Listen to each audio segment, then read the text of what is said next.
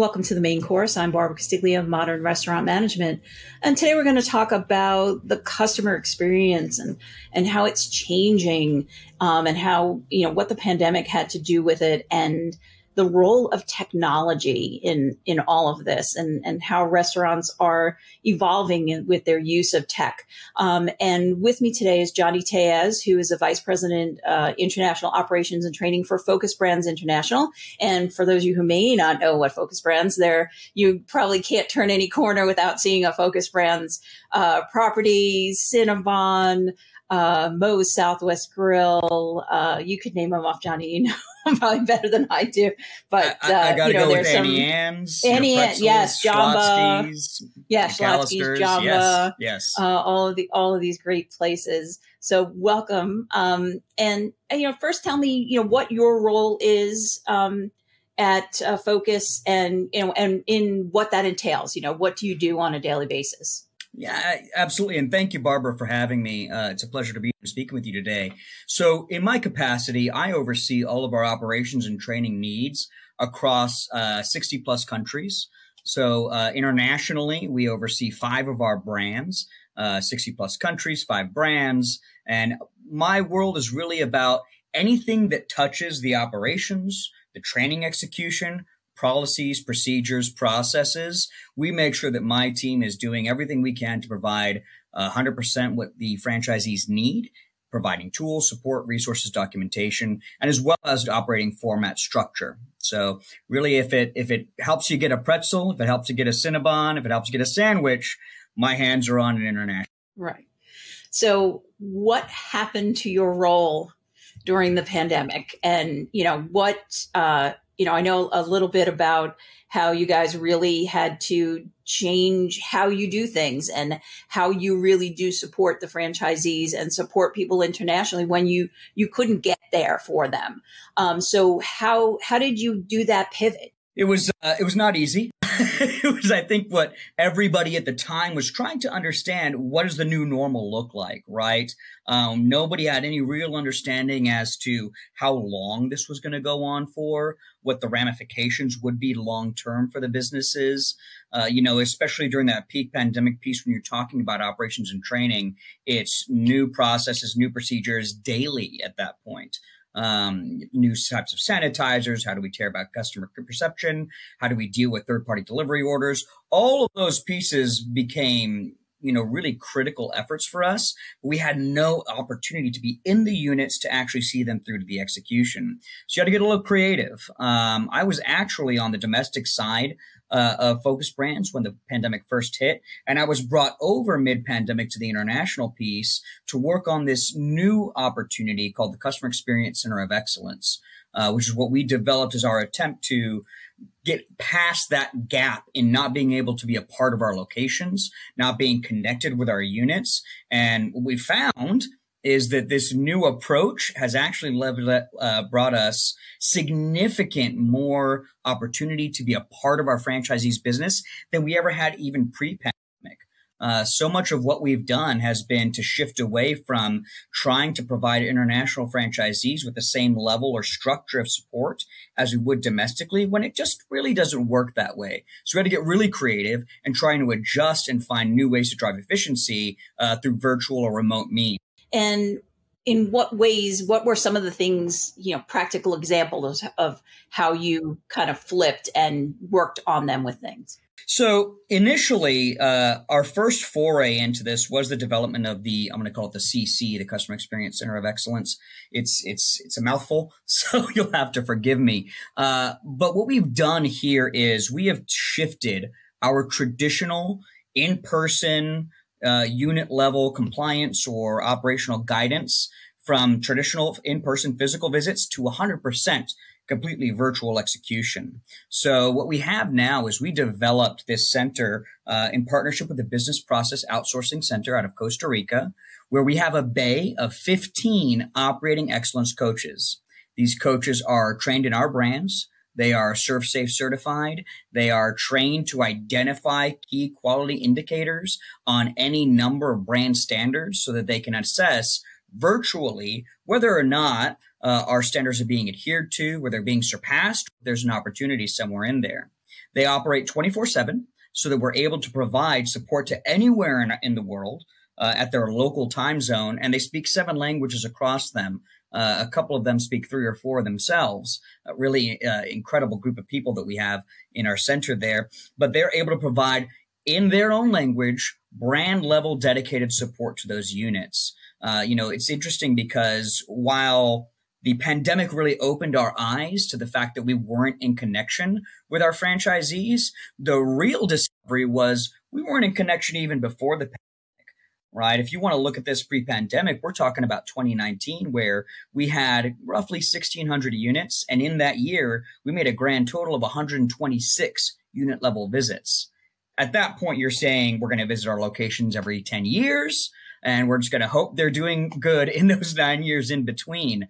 Uh, we're not able to provide the level of support or guidance um, or even learn from our franchisees in that way that we are now. You know, at full scale now with my 15 coaches uh, for 1,900 units internationally, I can execute over 7,000 visits in a year, which is a far cry from 126.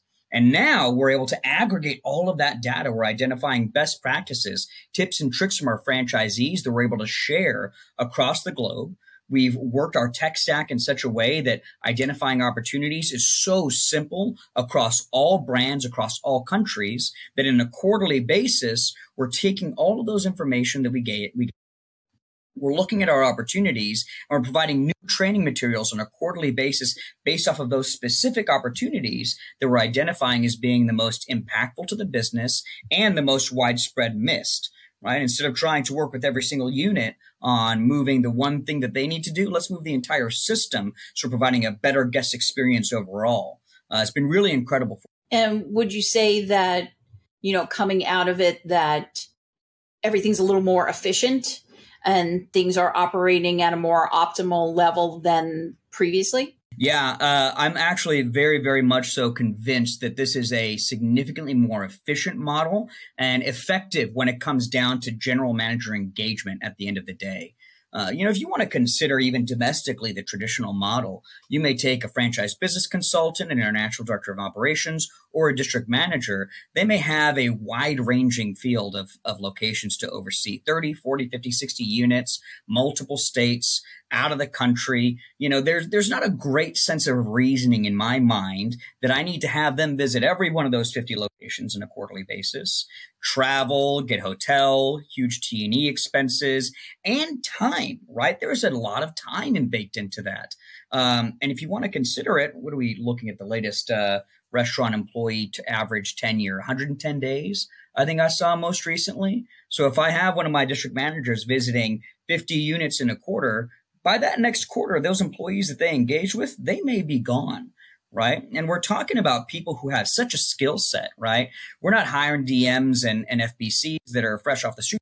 These are industry veterans. They know the restaurant industry. They're much more uh, applicable when we're talking about working at high level conversations with franchisees.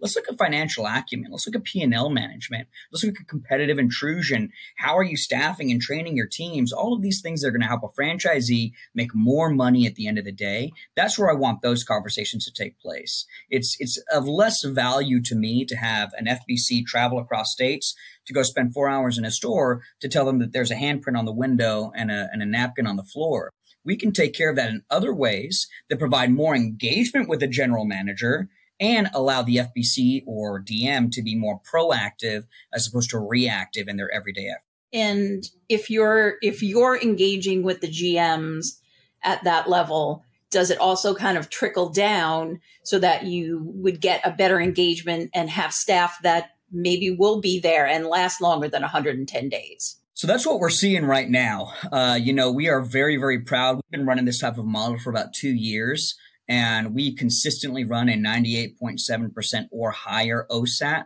from our uh, post review surveys that we conduct with every general manager and franchisee. The beauty of our operation here is it, it, multiple fold. I was going to say it's twofold, it's trifold, it's multiple fold. One, our general managers invite us in. So we are not telling them it's going to happen on this day at this time. We send out an opportunity for them to select a time from our calendar of our coaches to say, this is the optimal day and time during my quarter that I can take this visit, which is an important part for us because we want them to feel like they are leading the visit, right? If you want to think about a traditional aspect where a district manager may go into a unit, three, four hours with an iPad, with a checklist. They're looking through pieces. From a manager's perspective, that's something that's happening to, you, not necessarily with you as an engaged full party uh, to the to the visit. You have a lot of stress going on from those situations. You have your team members, your customers you're trying to care for. You may not always get the same aspect out of that that you're hoping for. Because by the end of the day, the, the manager would say, well, what'd you find? And they're running through a list of it. Whereas in my execution, a general manager is physically guiding me through the location with a coach who is constantly calibrating every item that they see. They're, the manager themselves is engaging with the team members. So now we're engaging in three way conversation where the manager has a sense of onus for their own responsibility to what they're showing. It's not, oh, I saw your dirty refrigerator. It's let me open up my dirty refrigerator to show you this. We're calibrating. And then the manager has the effort with their own employees to lead the accountability and change there. And what we've seen over time is that they're taking a lot more engagement with it from it for those reasons. So the team members, their skill sets are retaining longer. We're seeing all of our standards coalesce into higher scores and we're able to open up our own reviews to multiple parties. So since these are de- taking place digitally over Zoom, what we find quite often is that when one manager has their review, the DM's also on the review or their partnered managers are on the review and they're all learning. So by the time we get to the next location in that group, they've already taken care of probably what the majority of the opportunities we noticed in the first place were. So we are finding that there's really a greater, a greater sense of engagement. It's helping to drive a greater sense of accountability and it's constant calibration through the entire process. It's just changing the conversation from the way I think we've always done it in the restaurant industry. Are you also seeing that having this kind of foundation in place is also uh, an ability to now grow on a on a different level um, because you kind of have this this kind of platform and and you like we can do it. I know using the phrase cracking the international code. Um, so do you, do you for either are seeing that or foresee that that is something that's going to happen? Yeah there's this tremendous amount of growth around this right now. So couple of things that I would look at. One is is there is significant sales growth out of this process that we are identifying. So from an international perspective, we certainly did have a lot of hurdles to get through to provide our franchisees with this level of support. There's language, there's time, and most importantly, there's cost of travel internationally. Um, that's almost insurmountable for a lot of international businesses. And I've talked with a lot of them out there. They're not out there paying the same level of attention as they would be to their own domestic partners that are right in their background. So what we found initially over the past year and a half, two years, is that as we've engaged our units and we have control groups to to prove this out and significant reporting to, pull, to prove this out, the more OERs or operational excellence reviews that are being conducted in the markets, the higher sales comp growth is showing year over year. And you can kind of tie this back down to one, a sense of engagement from the team. We know that when teams are engaged, that translates down to the customers and improved operating uh, standards. We know that better operations equal better sales. So what we're finding now is, based off of all of our analysis, the locations that have taken place with the OER program, and as we went through our staggered launch through our control groups, they're showing anywhere between 8.5 to 12.5% increase in year over year sales growth, which is tremendous, right? And that's against those locations, same country, same market, same franchise operators. If they are not on the program or they took, they joined it later and they're part of the control group, they're not seeing the same sales growth. So we've been able to tie that directly to this program which has been phenomenal. I mean, you can't go to a franchisee and say, how would you like 10% comp sales growth? And they're going to turn their nose up at you. Um, but where we're going next with it, with the program itself, we found there's limitless legs to this. Uh, the next real big piece, aside from simply showing operational execution against sales growth is further detailed data analysis. And that's what we're really digging into now. Because what we're trying to do is, you know, if I move from 126 visits to 7,000 visits, and the way that our program is built out, there's so much minute detailed information we can pull from it. So now we're trying to map all of that out to take sales performance data, to take financials, P&L level data, customer service information, training execution, and map against our operational execution so that I can show you by the end of the day, if you do these activities within your operation, here's what happens to your sales. There's correlations in there. Now, you and I may know, right? It's going to be if you sell quality food, sales should go up. And if you provide good service in a clean restaurant, sales will go up. I just want to quantify that. And I want to show a franchisee that because that, that speaks to a franchisee at the end of the day. So that's some of the initial growth that we're looking at, but we're also identifying new ways to leverage this type of execution where it's all centrally housed, centrally located. We're looking at things like new store opening surveys so that when a location's ready to open up in Guam, we don't have to send somebody out there to make sure that it's open and ready to go or to help identify when we can send trainers out. We're conducting virtual reviews of those openings to identify how the opening is gone. Are you ready for us to release trainers, etc. Uh, there's a number of areas that are uh, applicable from a marketing perspective. We run out with LTOs and we can identify very easily the unit level adherence uh, in a way that we never could before, just be the sheer number of manpower and the cost behind that. Uh, I can provide great reporting back to my marketing teams. If you've ever wanted to know how many of your units have digital menu boards, push of a button, I can tell you just like that. Do you want pictures of everyone too? Push of a button, I can tell you just like that you were on a panel and you were talking about this very subject and you used the term smart data. And um, you know how there's so much data you know it's and how do you know what are the data points that are the most important that um, you know particularly as it relates to the operations and you know increasing efficiency? Yeah when i think about data smart data it really comes down to how do you use it right data for data's sake doesn't do anybody any favors, right? We can all just look at some numbers and try and point out the correlations, but without really digging into it and having a, a consistent amount of data coming in to further bolster that information or whatever correlations you take out of it, it really doesn't do that much for you. So that's what we're trying to be very specific about how we identify data pieces and what's really valuable to us. Right now, we're in a lot of that discovery zone, right? We're trying to say, which are the activities in the operation that may not make as much of an impact to the guest facing experience.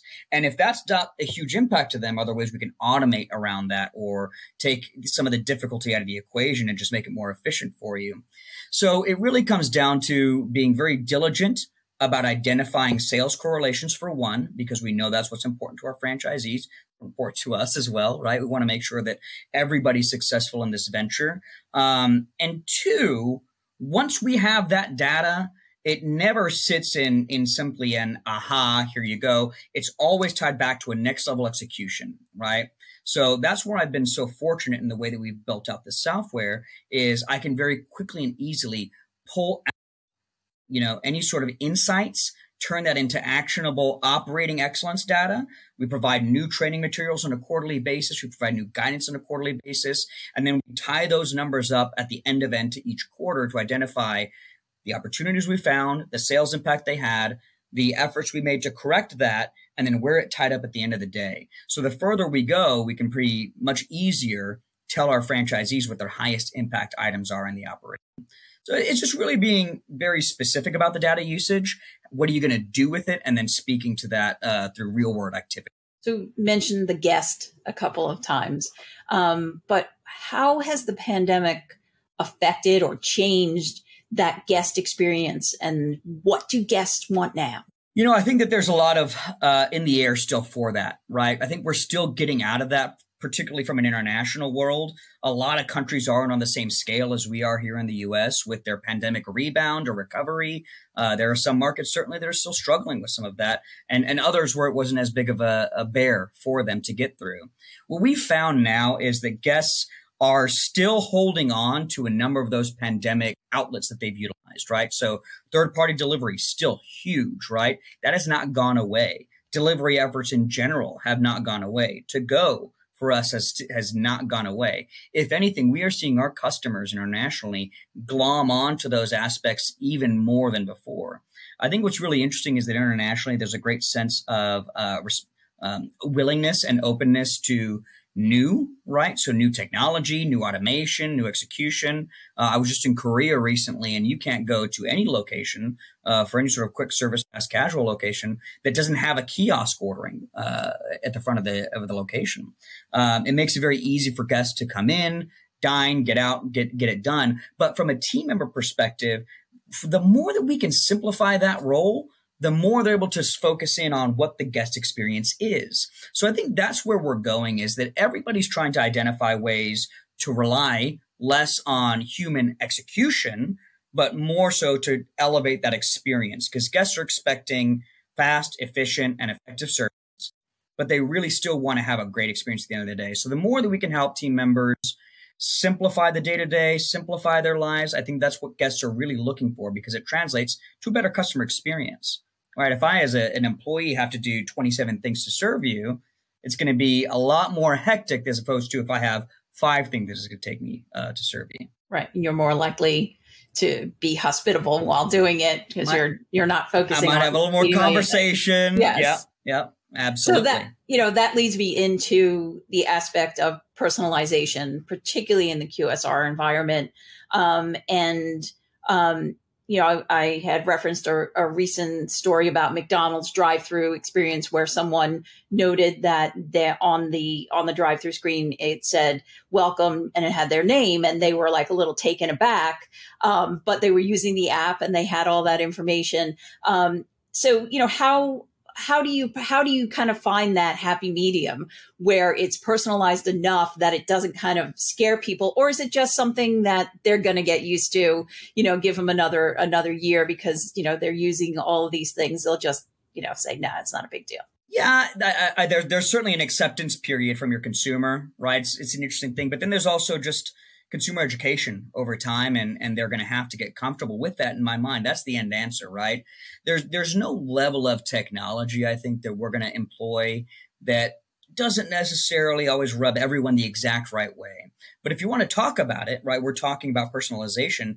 To your point we have the information. It's out there right? If you have a cell phone you've given up every bit of your identity to the world right? Your facial recognition your passwords your preferences we are commodities at the end of the day as you know when it comes down to technology consumers are commodities. You're a part of social media you are a commodity. There's there's a sense it's just going to happen i think um, and there's always going to be the companies out there that are going to take uh, the first forays into it. And to your point this is a mcdonald's situation. There may be some pushback but that doesn't mean that it's um, that it stops forward progression in these areas.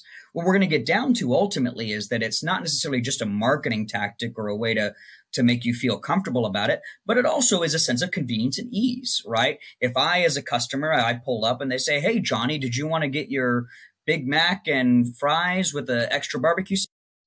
Easy, relatable, simple for me. We are getting to that point, but it, it is a sense of education for consumers, I think, to say, if you think this is creepy, it's simply because you're not noticing the fact that everybody already has your information and your data. Um, I think people are just going to get used to it, and we're going to see more and more of that.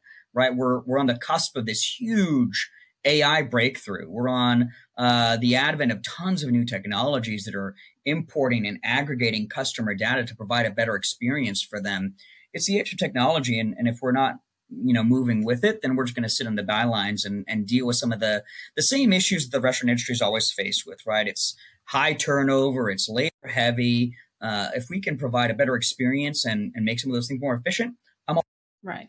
You know if the pandemic taught us anything is that the restaurant industry really leaned on technology uh, to survive. And uh, you know things like uh, pay at table or or things that that were oh it would be nice to have it but you know do I really need this? All of a sudden all of these things became very important. And you know it kind of advanced technology for restaurants you know fast forwarded a little bit. So where do you see we are now in terms of technology and what you expect restaurants are going to adapt over the next few years? You know kind of what do you what are you looking at that makes sense um, you know to help you do your job better and to help all your franchisees?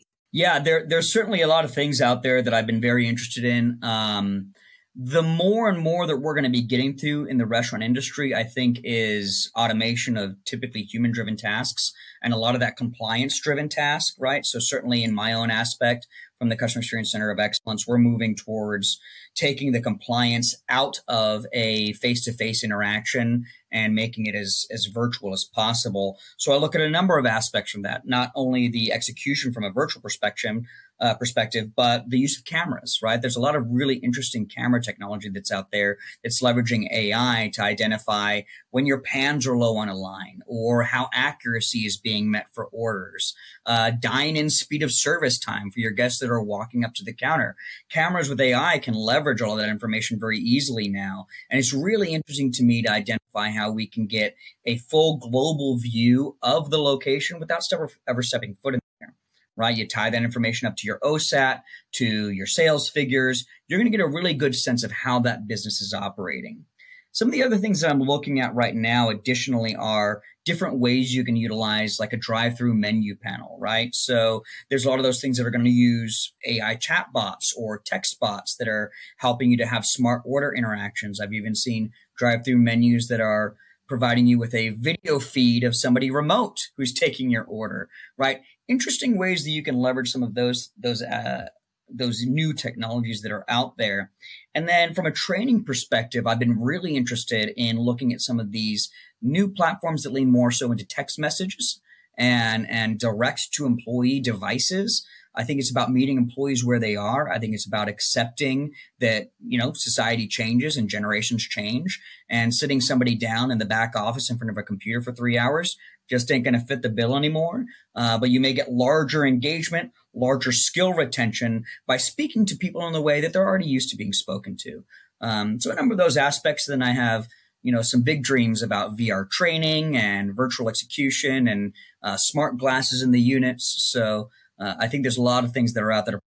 Yeah, I did some VR training uh, with KFC a few years ago, oh, really? and it was okay. really cool about making the chicken with Colonel Sanders.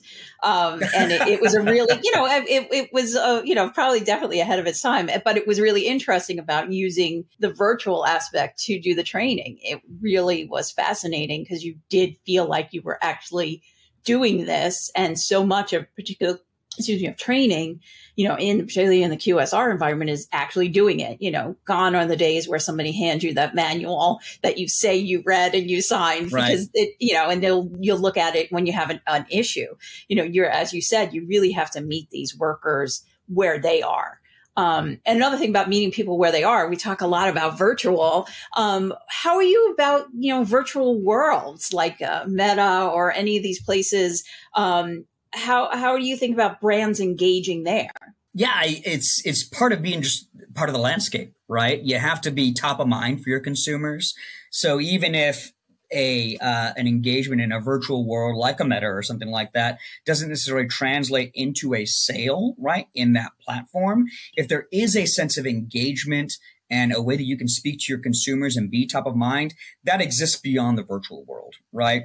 But we have to be that's where people are today, right? We're all sitting, uh, you know, I'm taking this interview from my personal home and we're sitting on, on Zoom right now or on a, on a video feed right now to, to, to execute this people are used to operating in new ways now. They're used to changing quickly. We've advanced in technology so fast in the past 10, 20 years that we have to keep up with them in order to continue to move forward. Uh, I see a lot of, of great engagement from brands through to their customers through social media activities. This is the next foray, right? Is, is now how do we meet them in a new environment and in a new way? Uh, if it's if there's a way to talk to your consumers, you got to be there for it. Otherwise, you're you're leaving money on the table, and and consumers go into your competitor.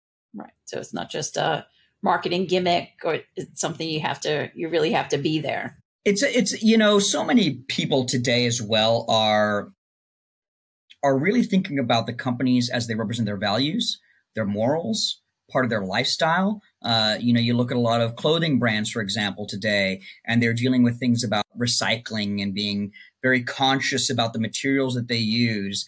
That speaks to people. That resonates. You'll find the same thing in the food industry, right? How do we, you know, ethically sourcing and how do we care for our products and how do we care for our customers? How do we represent ourselves in the communities? all of those things, they those are great vehicles to speak with when you're talking about these areas of people's lives that may or may not be a direct sale, right? And virtual uh, landscapes are certainly one of those that we could be engaging in just to be a part of the conversation and part of the community with our prospective clients. So, what do you see as key challenges in the QSR environment right now? Some of the main challenges that we're seeing today uh, are certainly uh, around labor and staffing right? We know that. Um, I, would say supply chain, but you probably hear that enough, right? Labor's always up there too. Um, so you have to be a little bit uh, cognizant of who you are as an employer, who you are as a brand, and what being a part of that team means for your customers uh, or for your employees and, and your prospective customers. Uh, we're going to get into a world here where especially as Gen Z starts to continue uh, to become a larger part of the workforce, or it becomes more about lifestyle, or it becomes more about who the employees are as individuals and does that resonate with the company's values and morals as it continues on? The people that are going to lean into that more so are going to be the, the you know the, the success stories out of it. We see it today with some of the main competitors out there and the, and the leaders in the industry. They're companies that care about the employees that provide great resources to them and speak to them in a way that says we understand that you're here for to make a living. Let's make a living together and make a great life. Uh, so certainly labor staffing but that's where a lot of this automation and technology comes into it is to help you know bridge some of those gaps uh, and i think provide employees with a, a, a more easy executable simple process again so they can take care of their customers supply is certainly going to be a staff a, a, continued issue we know that right so uh, that is what it is but i think the last one that would be really present in my mind is is the adoption of new technology uh, everybody's looking for something to make their lives easier. Everybody's looking for the for the, the next efficiency bullet in the gun. Uh, the ones that don't make it are going to be slower to adoption, especially as you consider things like third party delivery, offsite delivery, um, anything like that is going to be really helpful through technology. Depends on who gets there first. Perfect. Thank you so much. This was great.